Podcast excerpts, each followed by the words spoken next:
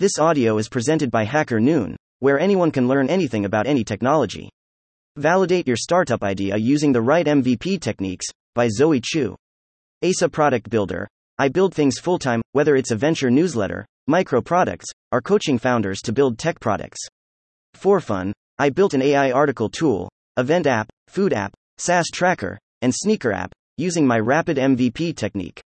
And this post is one of my multi part product guide series that has been ranked in Hacker Noon Daily Tech Beat Party Popper. You may also like my top rated guides such as Test Willingness to Pay and Create Monetizable Products and Mistakes that Kill Monetization Thinking. Face many builders make the mistake of using the wrong MVP types for the wrong purposes, resulting in skewed validation feedback.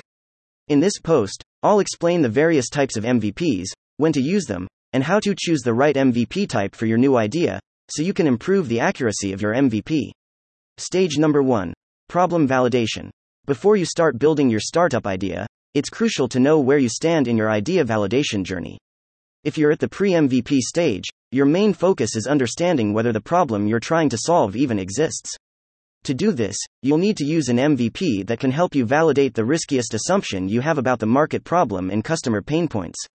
Test tube MVP to use, minimum viable test in this case, a minimum viable test would be the best approach. This involves setting up a prototype experiment to test your hypothesis before investing in the development of an actual product. This type of pre product MVP is low fidelity and doesn't require a fully functional product. You can gather feedback on who is experiencing the pain points and whether they care about the problem you're attempting to solve through interacting with your potential customers. Circus How to set up the MVP experiment. Let's say you're building a marketplace for used furniture, but you're not sure if people are interested in buying secondhand furniture in your local community. You can create an experiment by hosting a bazaar event to validate customer interest and understand the supply and demand dynamics in the local community. This experiment can be done quickly and inexpensively, and it allows you to gather feedback on the potential market and customers' willingness to pay. Once you have the results, you can make an informed decision about whether to proceed with the MVP website development or pivot to another idea that may be more viable based on the feedback. Stage number 2 Solution validation. Once you've validated your problem hypothesis, i.e., customers have the problem, it's time to test your solution with early adopters. At this point, your goal is to figure out the most desirable, feasible, and viable solution to fix the customer's problem. So, how do you make sure that you're offering a solution that truly meets their needs? Toolbox MVP to use. Concierge, piecemeal MVP. A concierge MVP involves manually delivering the product or service to the customer as if it were fully automated. Whereas piecemeal MVP involves offering a subset of your product or service to the customer while handling a portion of the value delivery process manually, such as customer support, shipping, etc.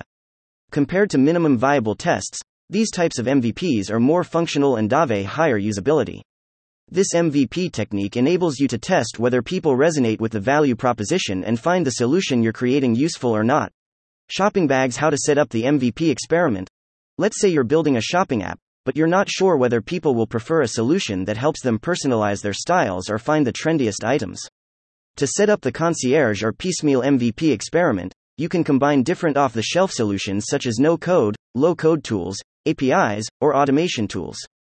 For example, you can create a manual process for personalizing styles through free professional stylist consultation for early adopters, or offer a limited selection of trendiest items on an MVP website and track the user engagement.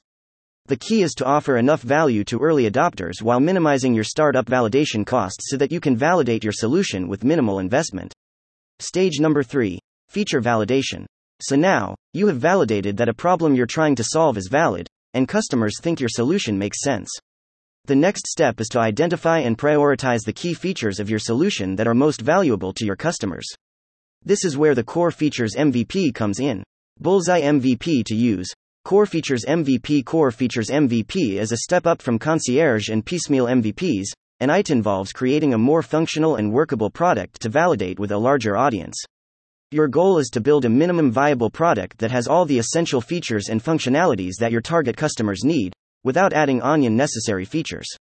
It's important to keep in mind that the core features MVP is still a minimum viable product, and you should focus on gaining early traction with paid subscribers, customers, users, or members.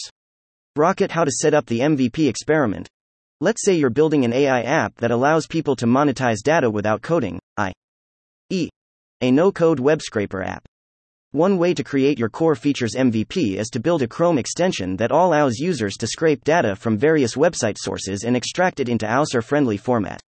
As you validate that people are using these tools and finding the product useful, you can move on to testing other features, such as integrating your tools with popular software like Notion, Airtable, and Google Sheets, as well as data visualization tools.